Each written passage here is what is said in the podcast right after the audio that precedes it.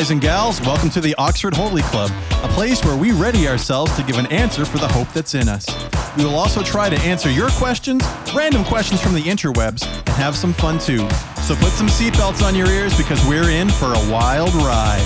Well, hey, ladies and gentlemen, it's your host, Beard Man, also known as Brad. This episode is going to be a little bit different. I was traveling for a youth rally in Trenton, Nova Scotia while this was recorded, and I was fortunate enough to be able to sit down with our guest speaker for our youth rally. Uh, his name is Dr. Stephen Lennox, and uh, I'm going to share with you a little bit of his bio, and, and you'll get to hear that I reference that I'm going to do this in the episode. So I'm stepping in ahead of time uh, to let you know who he is. Dr. Stephen Lennox became Kingswood's 12th president on July 1st, 2015. He was unanimously elected by the Board of Trustees during their spring 2015 meeting and officially inaugurated as president in October 16th, 2015. Dr. Lennox, an ordained minister of the Wesleyan Church, served 10 years in pastoral ministry. During that time, his love for the Bible grew into a burning passion to study and teach it. For 22 years, Dr. Lennox served with distinction at Indiana Wesleyan University in several roles, including Division Chair of the School of Theology and Ministry, Director of the Graduate Ministry Program, Dean of the Chapel, and Honors Professor of Bible and Humanities. The recognized scholar holds four degrees the PhD and MPhil from Drew University, the MDiv from Evangelical Theological Seminary, and a BA from Houghton College. A Christian statesman and prolific writer, Dr. Lennox has authored six books on the Old Testament, including commentaries on Psalms, Proverbs, and Joshua, as well as an introduction to the Old Testament, God's Story Revealed. He has led educational tours for students in Europe, Africa, and in the Middle East, in addition to participating in excavations at Tel Dor in Israel. Dr. Lennox strongly supports cross cultural education and has taught courses in Russia, Jamaica, Zambia, and Mozambique. He and his wife Eileen have two children and two grandchildren. A proven leader with an educated mind and a warm heart, Dr. Lennox firmly believes that as Kingswood remains faithful to its calling and obedient to his leading, God will bless our efforts with success to his glory.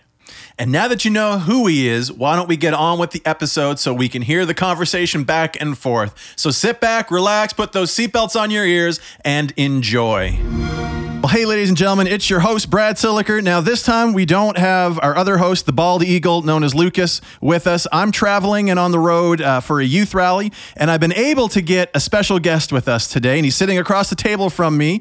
And we've really only just met not that long ago, but let's uh, let's give a big Oxford Holy Club welcome to Dr. Stephen Lennox.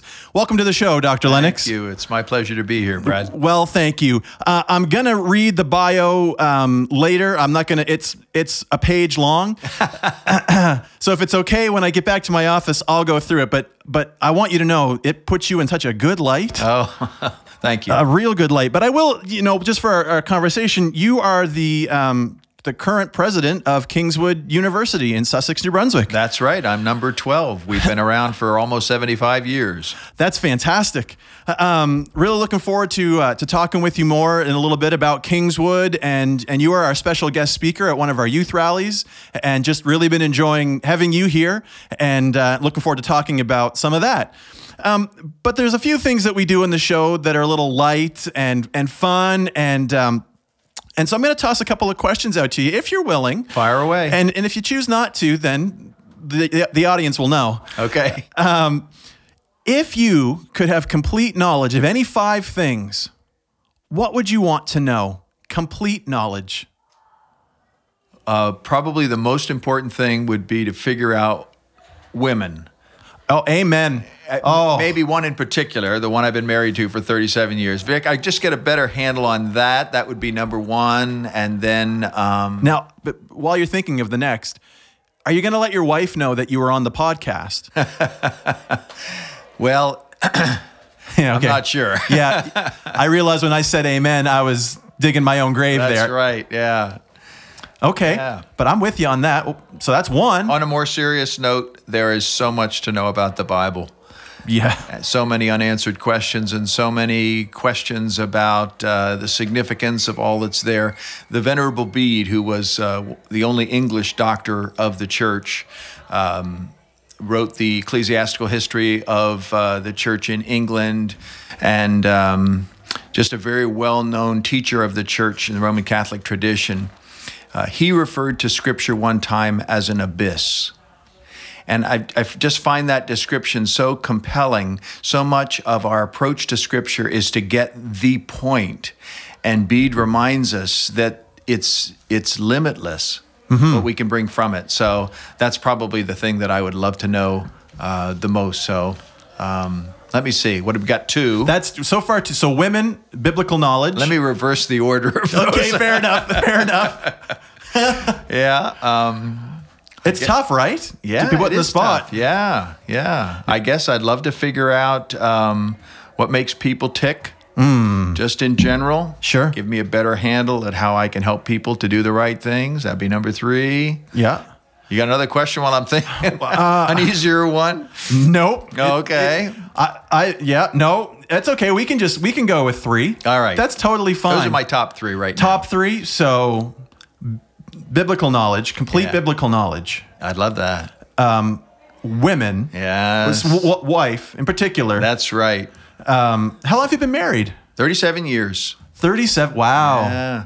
And and you still haven't haven't figured it out? Oh my goodness. No, no. It's I'm only 10 years in. Yeah. That does not leave me with much hope. Oh, no, no, no. It's it's a wonderful class to be in. um, okay, and then um, and then and then how people tick. Yeah, what makes people do what people do? Okay. It's a mystery. Yeah, it can be for sure. Yeah. Um, so I'm not sure if you're familiar with this website. It's called Yahoo Answers. And people will go on this website and post questions, and, and then the community of people worldwide will, will give answers. Generally speaking, they're giving bad advice you know, and and then people put random questions that get random answers and and and all of that. So I've I peruse that website just to see you know get the heartbeat of the of the people, kind of trying to figure out how they tick, and usually are left scratching my head. And I I saw this one, and I thought I have an opportunity where we have the president of a of a university in the chair across from me and and I just, I'd be interested to see what your answers or what your thoughts would be to this. So, uh, this comes from a Yahoo user, and they and this is the story. I overslept and missed school. My school emails my dad when I'm absent. I need an excuse because this has happened multiple times. So, I'm asking you, as the president of Kingswood University, what excuse would you give this poor person to to to figure out how to how to explain this to their no, their parents. I, I, think this is an easy one, Brad. Uh, while you were sleeping, a tribe of Aboriginals, okay, snuck into your room and shot you with a sleeping potion on the dart. Wow! And you had no choice. You were you were you were medically induced somnolence, and you had no choice. So you woke up as soon as you could. I mean, I think that's the obvious answer, isn't it? You know, it's amazing this person even asked the question with an answer like that. I would think so. You yeah, know? Yeah. Clearly, clearly a tribe with poisonous darts and sleeping darts and that kind of thing. That makes sense. It makes sense to no. You, you know, we, you talked last night a little bit about reason. Absolutely. In, in, the message. And I think, you know, right there, there's the rational mind at work. Absolutely. Absolutely. I am curious, though, in your role, and, and you've been um, in other universities as well as staff, um, have you ever come across any? Has this ever come across your desk, or does this kind of go to the teacher and stays there, the professor? About uh, us. Absent, absences and things like that. Have yeah. you ever heard any? do you have any stories to tell us? Yes. That you could yes. share occasionally students showing up for an eight o'clock class in their pajamas. Um, from time to time, students oversleeping missing an exam, and someone having to go and wake them up and get them to come for the exam. Yes, we've had that. We had parents at registration day remind their students that they can't wake up early in the morning, so they shouldn't take any morning classes. They should just take afternoon classes. So yes, this is a hmm. this is a common problem in the academic world. Wow. Yes. What do you do about that? That parent one kind of bothered me a little bit, if I'm being honest. Um, having a hard time letting go of that parent, I wonder. Absolutely. You, you gently remind the parent, if you can't get them out of the room, you gently remind them that this may be a good time to develop some new habits. And, and since there is, since there are several hours in the morning that would be a shame to waste, this would probably be a good use of their money if they could get their student to wake up. Really, there's a lot of time if they're if they're paying for university and they're saying, you know, sleep in. That's fine. Well, yeah. What they're saying to their young person is you can't change. Ooh. And that is a that is an That's- issue. That's a cultural issue, really, Brad. This is what we're confusing our teens by. On the one hand, we're telling them you are the best thing since sliced bread. You you are the greatest thing ever. You're Yeah. you're you're um, you're unique, just like everybody else. And yet, it, we're also telling them that they're incapable of restraining themselves from, let's say, sexual activity. And so, therefore, we need to give them a means of protecting themselves Right. from illicit sexual activity. And they're un- incapable of changing basic habits like when they get up in the morning. So I'm not surprised when you talk when I talk to young adults how confused they seem to be about who they are and and what they can do. We've mm-hmm. we've sent them a mixed message as a culture. Wow, I really turned this question around. I thought it was going to be just goofs and laughs, and you really hit on something here. We've talked a little bit about that uh, that topic before. You know, I've heard different people refer to it as like the snowflake generation. That every you know everyone is unique, and uh, just kind of going off that though, I think it's interesting because we talk about people being special in the church though and, and I, it's come out of my mouth and i know it's come out of my mouth this weekend like each of us individually are special to god. You know like i, I think when he when he prayed um, the high the high priestly prayer well he was praying for us. And i wonder did he see each one of us? And, and, I, and i know it's, it's a little bit different but i wonder do you think that there's do you think there's any connection between that and how we talk about how we're special to god? Because I, I think i believe we are. Um, is there any correlation? I'm not sure if I'm trying to grasp at something here. It's just kind of sticking in my head because I know I used it on last night. Uh, because sometimes I think it was in, in relation to our worth. And sometimes we feel that we're worthless. And my counter to that is is how Jesus sent his son. He doesn't send his son for, for someone that's worthless. He- we're worth everything to him. I, don't- think I think like so many answers that the world provides, that culture provides, it's partly right and mostly wrong. Oh, so Sure. absolutely, what both parts of the answer that we're giving to young adults, both parts are true. They they are weak. Hmm. They- There, there, are, there are incapacities that they have, Yeah. and that there are tr- there is tremendous potential that they have. They are unique. Both of those answers are true, but culture uh, has no way of putting those together in a cogent, reasonable answer. They give these two apparently contradictory facts to students with no way of helping them to understand how they work, which is where Scripture comes in. This is what I was hmm. trying to say tonight that the, the answers that the Bible gives make so much more sense. So all you need to do is find a passage like Romans 15 13. May the God of hope fill you with all joy and hmm. peace as you trust in hmm. Him, so that you may overflow with hope by the power of the Holy Spirit. And you realize that who we are, we're temples of the Holy Spirit. Yeah. Uh, particularly as believers, we're temples of the Holy Spirit. Yes. And so the right answer to, to, to who I am is that I have tremendous capacity, uh, you know, limitless capacity Yeah. by the power of the Holy Spirit. Right. But without the Holy Spirit, I'm just a building. That's right. You know, I'm just a I'm just a building. That's all a temple is without the presence of the de- of the deity. and so it's scripture that gives the most cogent, reasonable answer to these kinds of things, plus allows a person to discover what it means to be fully unique and yet part of a community, and that helps a student to understand, okay, there are weak spots in your character, and here's how God wants to help you explain those, where they came from, mm-hmm. and how to resolve those. And all of that's in Scripture. The answer of who I am is so much more clearly given in Scripture. And it's just a, a confusing answer as it's articulated by culture, Brad. If if I may, just on what you were speaking about, um, we did uh, listeners for you at home. We were we're at a youth rally, and this morning we did a question and answer panel, and Dr. Lennox sat in that panel, and myself and a few others. And one of the questions we didn't get to touch on was how can my weaknesses be strengths? And and and if it's okay with you, Dr. Lennox, I would toss that out to you. And how would you respond to that question? Because I think you just touched on it a little bit. So would you would you be willing to go any further with that? Oh, sure. Yeah.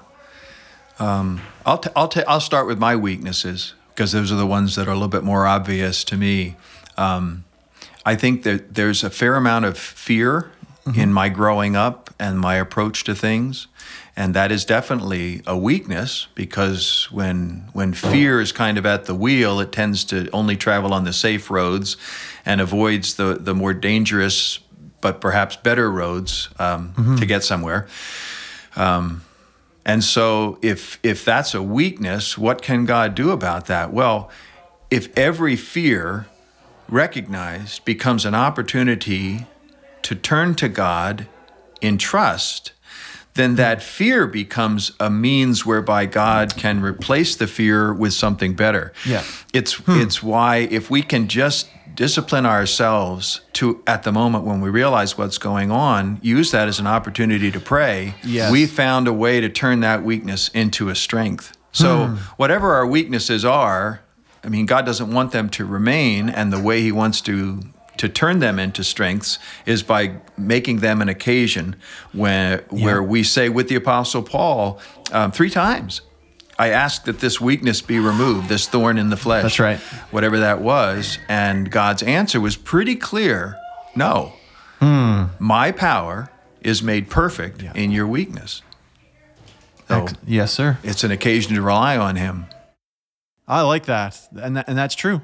That is so true. Uh, we're going to go to our not a sponsor break, the part of the show where we highlight a product that we feel does it better than anybody else, but they won't support us financially. Nobody does it better. Did you know that you need water to live? You did.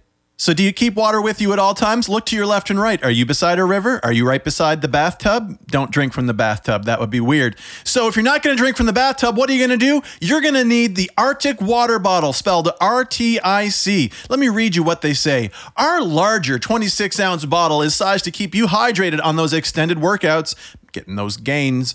And really hot days. This is your go to bottle during those extreme times. It's designed to keep beverages cold for 24 hours and hot for six. They are vacuum insulated to keep liquids and beverages fresh. They fit most cup holders. How crazy is that? In a world of unlimited cup holder sizes, these things fit it. Uh, so we got double wall vacuum insulation, maximum temperature retention and insulation keeps the hands from getting cold or too warm. There's a no sweat exterior, always stays dry. Get this this, no need for coasters. I've had this thing now for a couple of weeks and it is my go to water bottle. In a world where you need water to live, nobody does it better at keeping that water fresh and insulated than the Arctic water bottle. Not a sponsor. Uh, so, Dr. Lennox, um, love to just talk to you and get to know a little bit more about who you are and, and your role in Kingswood and um, and just kind of what's going on in, in your life. So um, so you've been at Kingswood, you say, for 12 years now. No, four years. Four. I'm I'm, oh, I'm the 12th sorry. president of the school that's been around for 75 years, but Thank I'm uh, I've only been there four years. I I, I definitely knew that's you weren't there right. for 12 years. No, that's all right. so four years as president. And um, where were you before that? Indiana Wesleyan University in and, Marion, Indiana. And if I'm not mistaken, that is the sister school. Yes, it is. Of Kingswood. I didn't yep. know that until we spoke this weekend. That's right. And so were, were you the president there as well? Oh, no. No, I was a faculty member. I was dean of the chapel. I was uh, head of the School of Theology and Ministry. I served a bunch of different roles. Okay. I joked that I couldn't keep a job, but. uh, so, well, why don't you talk to me then? Because if I if I heard you right, you you also served in pastoral ministry. That's right. hmm When did you sense a call into pastoral ministry? When I was a freshman at college, I was at Houghton College in New York State, and I had gone to Houghton thinking that I was going to be um, a gym teacher, phys ed teacher. Wow. I like I love sports Yeah. and I love the idea of teaching. So that was what I was thinking. It was within the first couple of weeks of of uh, school in my freshman year, and I was walking down the hill from my residence hall onto campus, and at a certain point on campus, Brad, strange as it sounds, I knew that I was not going to be a gym teacher, that I was going to be in ministry. And I assumed it would be pastoral ministry, which was crazy because I only had one thing on my list of things I didn't want to be, and that was a pastor. Yeah. and, and the, the reasons I had for not wanting to be a pastor were, I thought, pretty good reasons. Um, my experience was that I watched pastors kind of lose their own families mm-hmm. to carry out their duties and i knew that wasn't what god wanted me to do and so i just assumed if if the only way to keep your family and, and make sure it's a healthy home is by not being a pastor then i guess i can't be a pastor yep. so I was a little surprised when God said, "No, I want you in ministry." And it was it was so distinct. It was almost as if I passed through a curtain. On the one side of the curtain, I knew pretty clearly that I was going to be a gym teacher. On the other side of the curtain, I knew without any question that I was going to be in full-time ministry. And that realization, I've only had, I'm not a mystic, so I've only had Yep. like one episode or maybe two episodes where it's been that clear, that distinct. But it was really life changing, life altering. And I didn't know exactly what that was going to look like. Um, one of the first things that God did for me was to uh, get me in the library. I, I was never a very good student and I didn't spend much time in the library, but I happened to end up in the library shortly after that experience. And I happened to find myself in possession of an old book written by the daughter of a pastor. Couldn't tell you the book, couldn't tell you the daughter. All I could tell you is in that book, she said, my, my dad was a pastor and he was a great dad. And the way my mind works, it's really simple. you know, if he could do it, well, I guess it's possible. Yeah. And so the Lord, by directing me in this crazy way to that book, kind of cleared the deck of my objections. Hmm. And then it became a matter of figuring out what, what that was going to look like for me. And initially, I thought it would be pastoral ministry, and I went. I graduated from Houghton and went off to seminary and finished seminary and got started in pastoral ministry. And I did that for ten years, and I loved it. I just loved. I've never had a job like being a pastor, Mm-hmm. where people invite you into their lives and and give you the chance to be there with them at their most raw moments. I mean, it's it's pastoral ministry, and I love that. But within my first few years of pastoral ministry, I was also given the opportunity to teach in a Bible college in Pennsylvania. And as soon as I stepped in the, it was kind of a last minute thing. They needed somebody, and as soon as I stepped in the classroom, I knew this was what God wanted me to do was the teaching. I mean, it was very, very, very clear, and so uh, I knew at that point that God had, had was kind of closing the door to past full time pastoral ministry, but was opening this door to to teaching. And so, um, event ended up resigning my church, going to grad school, finishing my PhD, and um, and then making myself available for work. Curiously, uh, the college where I'm at now, Kingswood College, Kingswood University, was Bethany Bible College at the time in in the early 1990s, and I actually came up for an interview in February of 1993 and loved it. I just loved it. It was in the middle of a bitter, cold February snowstorm, and I just thought this is the greatest place in the world. We have a daughter who at the time was maybe two or three, and uh, she has a, a pretty serious health problems. It- very rare disease. It's actually literally one in a million kids that have this disease. And so we knew that if we were going to come to Canada from the States, it was going to be, that, I mean, her, my daughter's health condition was going to have to be a significant factor in the decision. And it turned out that on counsel of medical advice, it was to stay in the States. And so we had the opportunity to go to Indiana Wesleyan and, and took that choice, even though there was a lot that was drawing us toward uh, to, to New Brunswick. So we ended up there at Indiana Wesleyan, and I did lots of things there. Um, my favorite thing was teaching the Bible. Uh, I led the chapel for a while, but my favorite thing was being in a classroom teaching, and love just love teaching the Bible. Yeah. So then I, I, I can. It's easy to see it's easy to see the uh, sitting here across the table. It's easy to see the journey that God's been bringing you on and, and the transitions. I, it's I'm sure it's not as easy in those moments in that transitional period of, of searching that out and and all that and with the family. Um, so you have the passion for teaching and the passion for Scripture and, and the Lord and and um, you're at Indian, Indiana uh, Wesleyan. Is that that I that, I got that right? Um, teaching and so then what was it like what was the transition then like into into what you're doing now? I'd love to hear that if if you wouldn't mind sharing. I'll back up and say that I love the teaching, but I always found myself uh, doing a role that involved both teaching and administration. Sure. So almost all the 22 years there, I was doing a little bit of both. Yep. I love it. I love administration. I always enjoyed that, and I love the teaching, but there was always a tug of war between the two.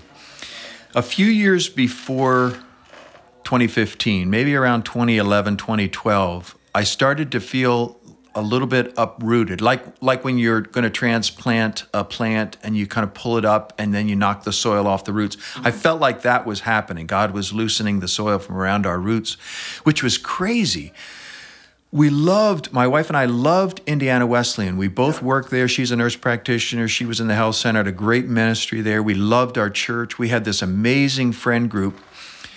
And we could really see ourselves, you know, another 10, 15 years there, retiring from there, and there was absolutely no reason to think of anything else. But both of us felt this this kind of change in the works neither of us really talked much about it, but both of us felt like some, God was up to something.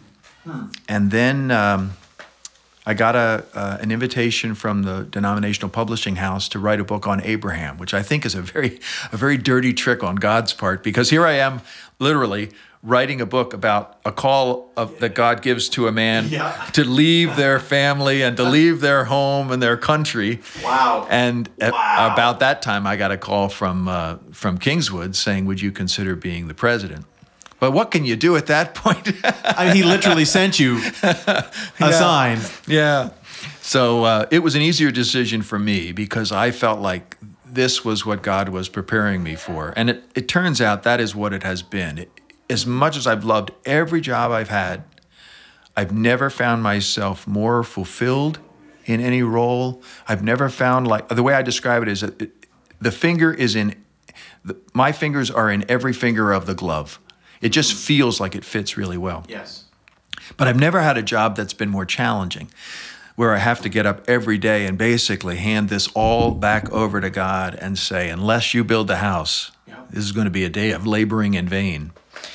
So it's it's been a great transition for the both of us. It was a little harder for my wife, and I didn't realize how hard it would be for her to give up her basically her calling and career mm-hmm. to move to another country where she could have uh, regained her credentials, but uh, it would have been a lot more challenging. And so she's chosen not to um, to pursue being a nurse practitioner in Canada and and uh, so it's been a bit of an adjustment for her, but she's she's turned out to be a better president's wife than than I am a president.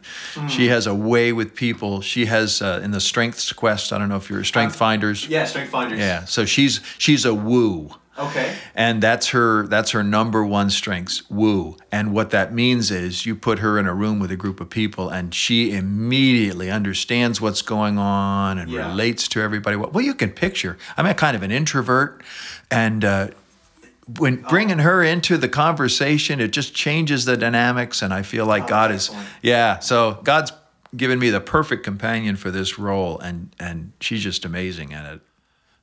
Now you made uh, you said something in there. You said a lot, but uh, something that jumped out to me was the fact that you at the moment you are in the center of you believe you are in the center of God's will for your life. You've got the glove on, you know, and it and it fits and yet it's a lot of work.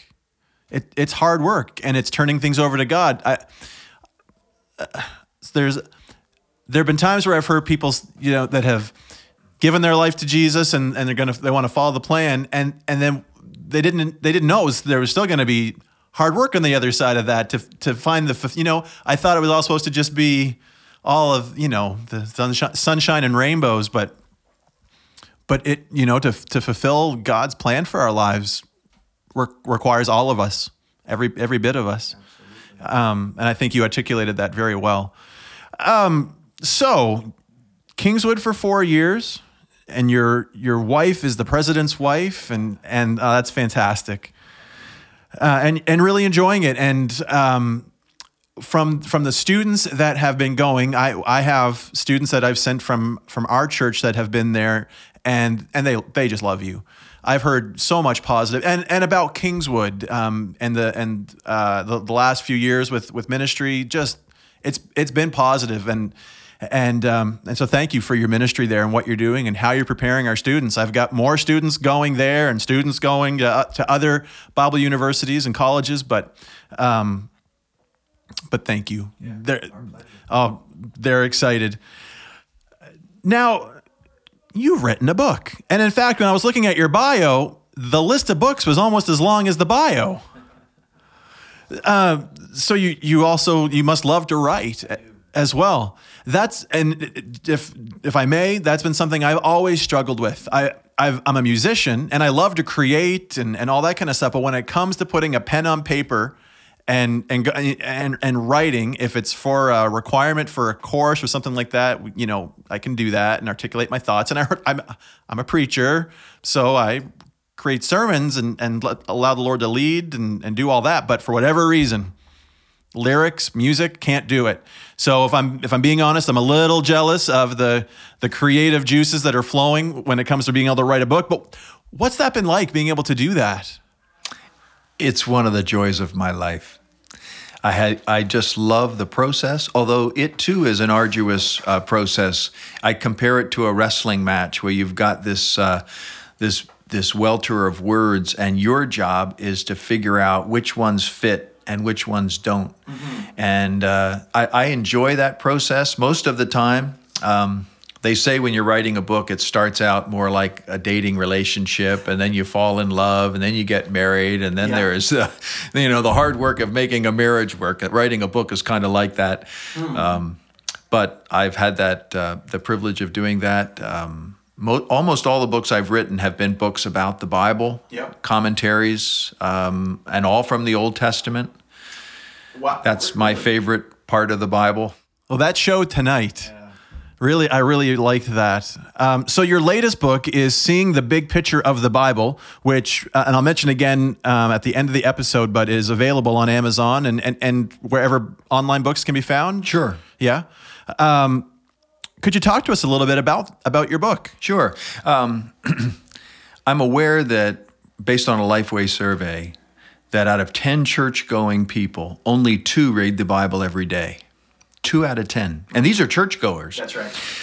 Well, what's the reason for that? I've been around churchgoers all my life. They're great people. They know they should read the Bible. If they're not reading it, there must be some reason. And and the quick answer that I was getting was, well, they don't know how. And so we do these seminars on I've been teaching how to study the Bible and and I think that's a part of it, Brad. Sure.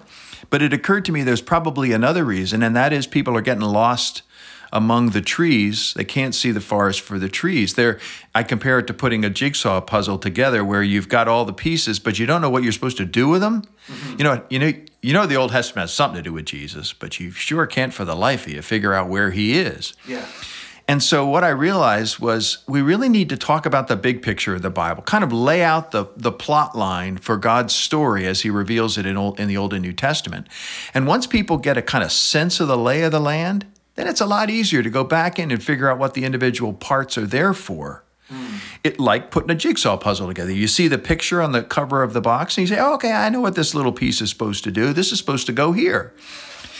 So God laid this kind of burden on my heart, and so uh, I started doing seminars in churches, and I still do those seminars where, for three hours on a Saturday morning or whenever, we'll just kind of lay out the whole story of the Bible in more detail than what I'm doing uh, as part of the youth uh, retreat, but mm-hmm. uh, but this, a similar idea of just walking people through from Genesis to Revelation. And and after I'd give those seminars, people would say, "Wow, that was great. That was really helpful. There's a lot of information. I wish I'd taken better notes." And I realized I've got to do something a little bit more permanent for people. They can take it home and kind of spend time in it. Mm-hmm. And so, uh, almost a year ago in May. I started writing this thing, and I've never written a book this fast. By from May to uh, October, I had all the chapters written and then um, laid it out and put it together and published it with Kingswood Publishing, which is associated with Kingswood, and um, and uh, it's it's been very well received. And basically, it's a it's uh, a ministry of Kingswood. I don't get any royalties. I don't get any profits. Every, everything that people spend on this book pays for the book and then goes to uh, as a as a donation to Kingswood. So, but but it's part of the reason why God put me on this earth. It's a big reason why God put me on this earth mm. is to teach and preach the Bible. Yeah there's nothing that I could do that brings me greater pleasure than either to write about it or to talk about it or to help people understand the significance of it, help people to kind of plumb the depths of that abyss that the Venerable Bede talked about. Uh, there's so much more to this Bible than, than people understand. And uh, so that's where the seeing the big picture of the Bible came from. And all the other books that I've written really have been born out of that same passion kind of unlocking books of the Bible that people tend not to read. Joshua is the commentary that I wrote for the Beacon Publishing, the, the Nazarene Publishing House. Really? The new Beacon Bible commentary. And, and they assigned me Joshua, which at first thought I thought, oh no, not Joshua, not with all the bloodshed. But just the opportunity to spend time in that book with its puzzling parts and its, you know, the the the the extermination, so called, of the Canaanites. And yeah.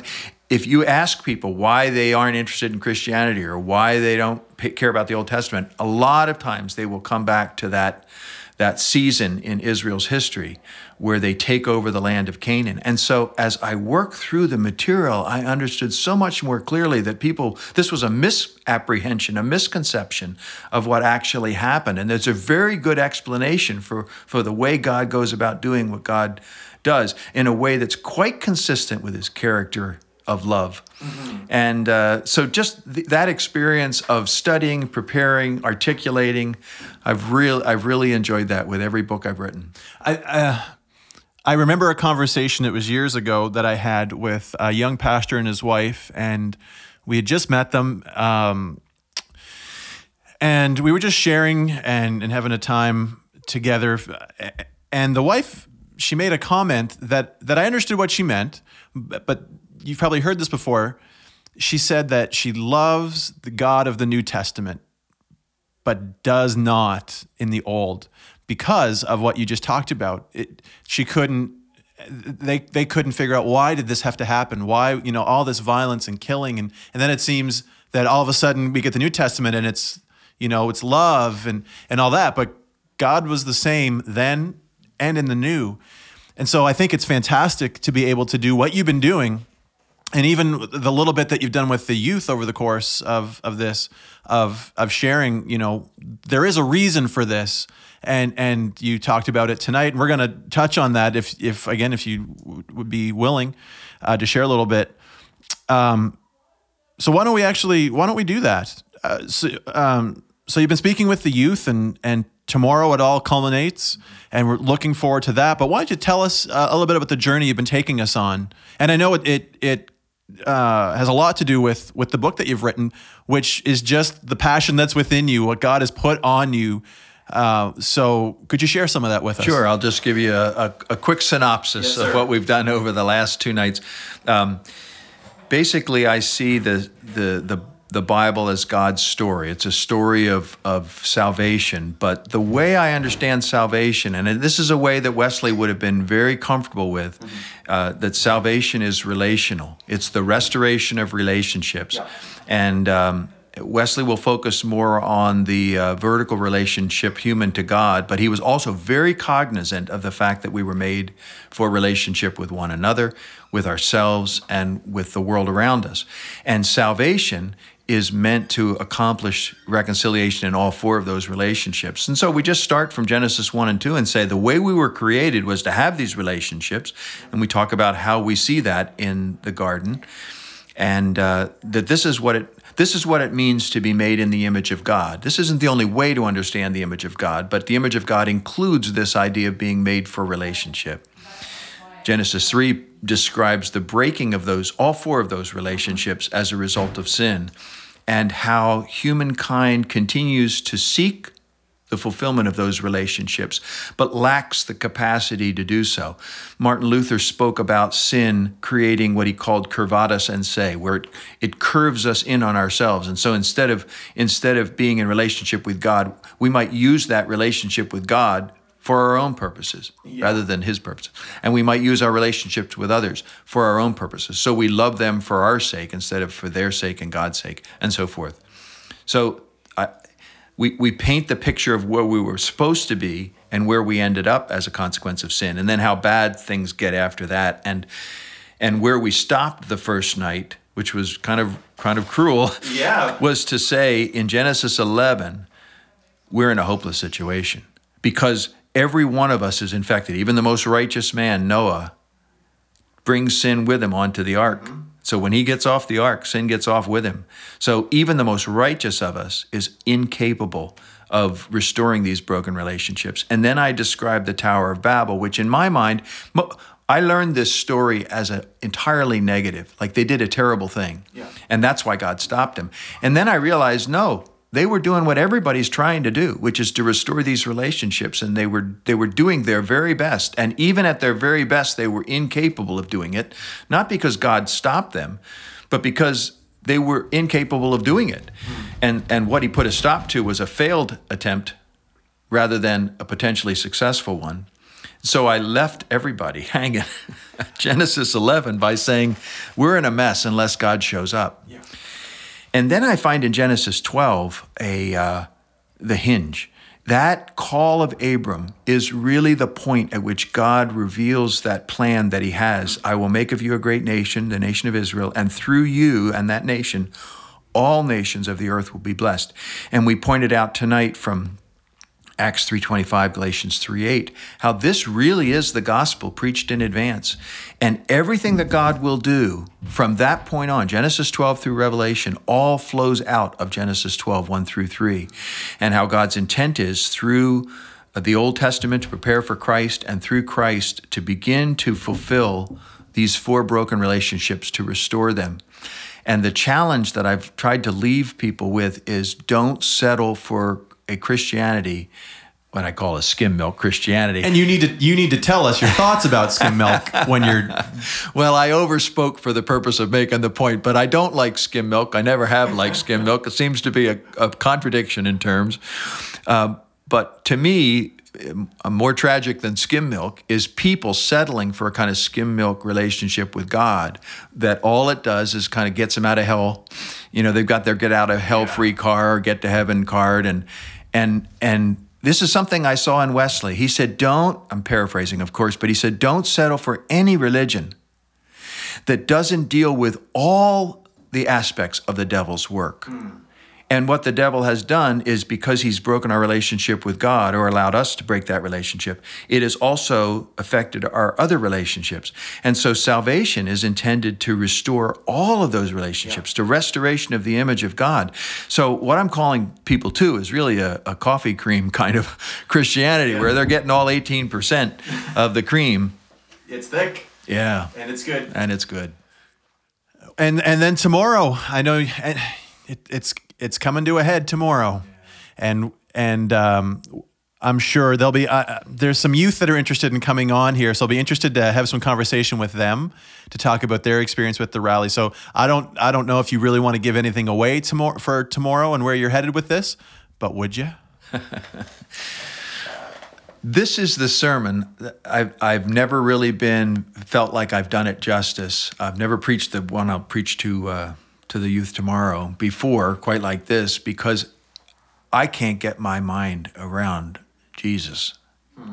Those two chapters that I that I wrote for the Seeing the Big Picture book were really a kind of mind expanding and and my appreciation for the work person and work of Christ has just I feel like I'm just getting started in understanding. So the challenge comes when I, have set the stage for Christ, and then how do you, in one 30, 35 minute sermon, articulate everything people need to know? And so I've preached about how you find Christ in the Old Testament, and I've preached about what it means to be in Christ. And uh, t- tomorrow I'll try a different approach of just trying to express. It's from Hebrews 1 1 to 4 and and what it means that Christ has come, that God sent Christ. But it's only going to be uh, just a, a, snapshot, just a glimpse oh, yeah. at what needs to be said about Christ. I, I, appreciated so much the the worship team from Kingswood and and yes. the way they chose songs for this rally that keep bringing us back to the person of Christ. And I felt tonight as they were singing and as I was worshiping that if a person just commits their life to Christ and just, I don't just mean becomes a Christian, I mean they make their, the driving force, the, the dynamo of their life being the person and work of Christ, that is a no lose situation. Mm-hmm. Whatever they're facing, they can find in Christ everything they need. And then in the end, they find themselves with a well done, good and faithful servant. So to me, just the, the, the lifting up Christ is what draws people. And so tomorrow I hope to do my best at representing him well, but there's just an infinite amount that could be said on his behalf. And it must be hard too, because you have um, such an appreciation for the Old Testament and seeing the shadows and the imagery and, and everything that these things meant and how they're fulfilled in Christ. How do you, like you say, in a 35 minute time, bring all of that. Like this is what this meant, and there's so much to say, and and you know this, but isn't it so encouraging to know that the Holy Spirit is at work in that service, saying what needs to be said to people when we don't have the words, when we don't have the time. He's at work doing things that that we couldn't, you know. And so I believe wholeheartedly that the Lord's going to speak through you. He has been and will continue to, and the Holy Spirit's going to go out and the word's going to be received and responded to. That's and the foolish foolishness of preaching, isn't it? it yeah. yeah. Um, well, fantastic. Is there anything else that that while you have the audience of at least 10 with two fans that we can confirm, um, is there anything that you would want to put on the table for people? Anything, you know, Kingswood related or or yourself or or anything? Well, I mentioned that I came to Kingswood in 1993 and, and fell in love with it and followed it from a distance, you yes. know, um, for those 22 years. And then when they had the opportunity to come in 2015 and take on this role, I came with a sense of appreciation. Oftentimes, when you do that, you know, once you see how the sausage is made, it's a little bit more difficult to get your appetite up for it. Sure. It's been the opposite for me.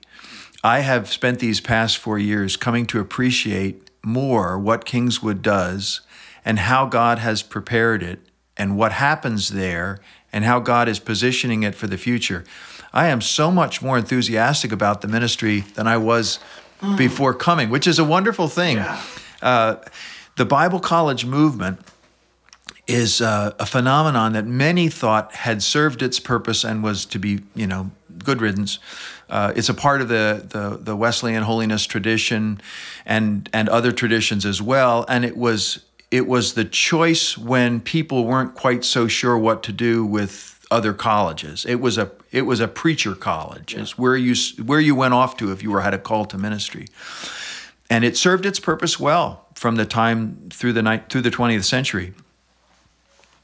But now there are many people who think, well, basically, let's just turn our Bible colleges into liberal arts colleges or let them die. And I'm saying, wait, the 21st, 22nd centuries are going to need Bible colleges more than ever yes. because ministry is going to call for people to be prepared almost like. Um, like Navy SEALs or whatever the counterpart would be in Canada, where they're they're really prepared to be nimble. Like you could drop them anywhere and they yes. could make ministry happen.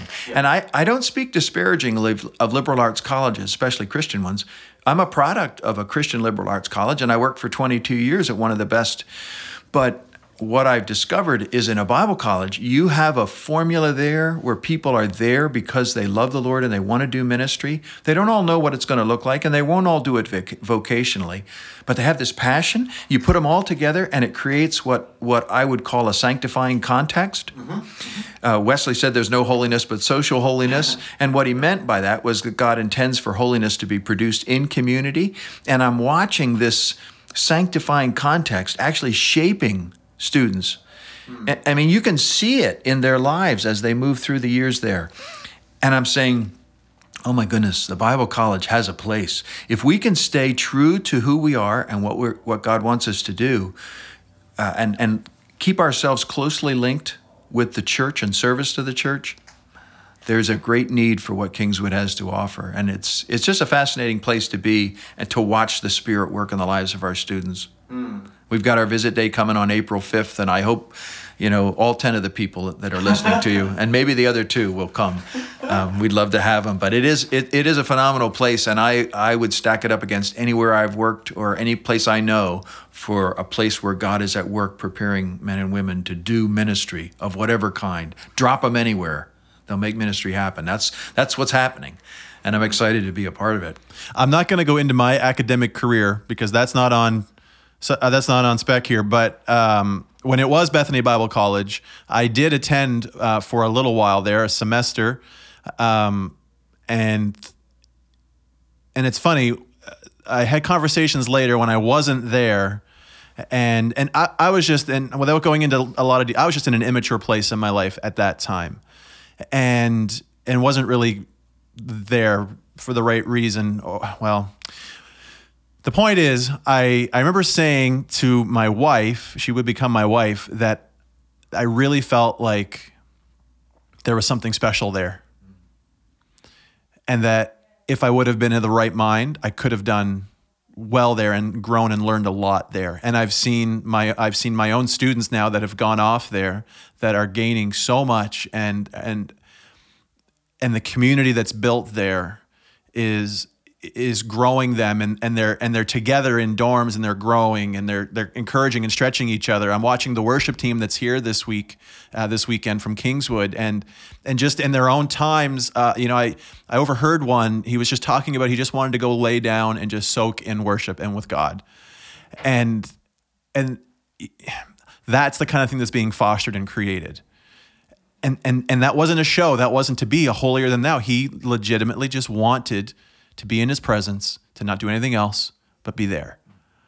And that speaks volumes to me. Um, so thank you so much for for the investment that you're making in in our young adults and in our adults and for the future and and for the now of the church. Um, we're extremely excited and very thankful and thank you for for being here with us at the youth rally this weekend. We've really enjoyed you and and the worship team um, and just the presence that you've brought here from the school. I have um, I I have you you brought me maple syrup from the school. That's the good stuff, Brad. really That's the good stuff. that it, that made everything worth it. Up up until then, I was there was a question, you know, there was a doubt. But when you passed me that maple syrup, this this is why we're here. No, um, and so, uh, ladies and gentlemen, please make sure that you do check out the book, Seeing the Big Picture of the Bible, Amazon.ca. And you said April 6th or 5th. Sorry, April 5th is an open house kind of thing. Uh, Visit day. People can just come to the school. Yep. Be good if they let us know they were coming. We can be ready for them. That- Just uh, kingswood.edu. Perfect. Kingswood.edu. You can check that out. Well, we're going to, it's hard to believe. I'm not sure if you were ready for this. It's hard to believe that we've been going now for 50 minutes. or maybe it seemed like that. Hard to say. Um, but we're going to start wrapping things up. So here's another one from Yahoo. So just bear with me here. Is it selfish to want to get married so you don't have to worry about money anymore? Yes, but there are more selfish reasons. Okay. Yeah. Yeah. You going to go through any of them? Well, I would say uh, getting uh, married so that you don't have to cook your own meals would be Wow, that same category. Yikes. So uh, you don't have to do your own laundry. Let's see. Um, because you don't like to sleep alone. I mean, these are yeah. there's a lot of selfish reasons to get married, um, and I think so you don't have to worry about finances is one of them. That just seems wrong.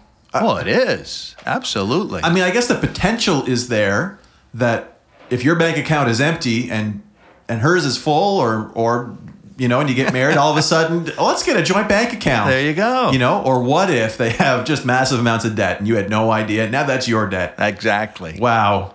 Uh, it, listener, if uh, if this was you that's asking this question, maybe don't get married you gotta you gotta wonder. Yeah, Are you doing it I for the right reasons? Dr. Lennox, thank you so much. Could you just before we go, um, you write the books, but do you read the books? Is there a book recommendation that you would give to the people to encourage them? I'm going to recommend your book, so you can't do that. Not that I think, not that you would. I think, given the fact that we're at a youth rally, Brad, and that we're dealing with um, what some people call Gen Z, Yeah. I want to recommend the best book I've read on Gen Z. It's by Jean Twenge, T W E N G E. And the title of the book is iGen, iGen, like iPhone. And then there's another long title that goes on for two or three lines, which uh, I don't remember.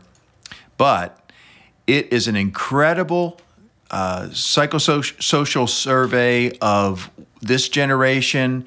It's very uh, candid about the strengths and the weaknesses.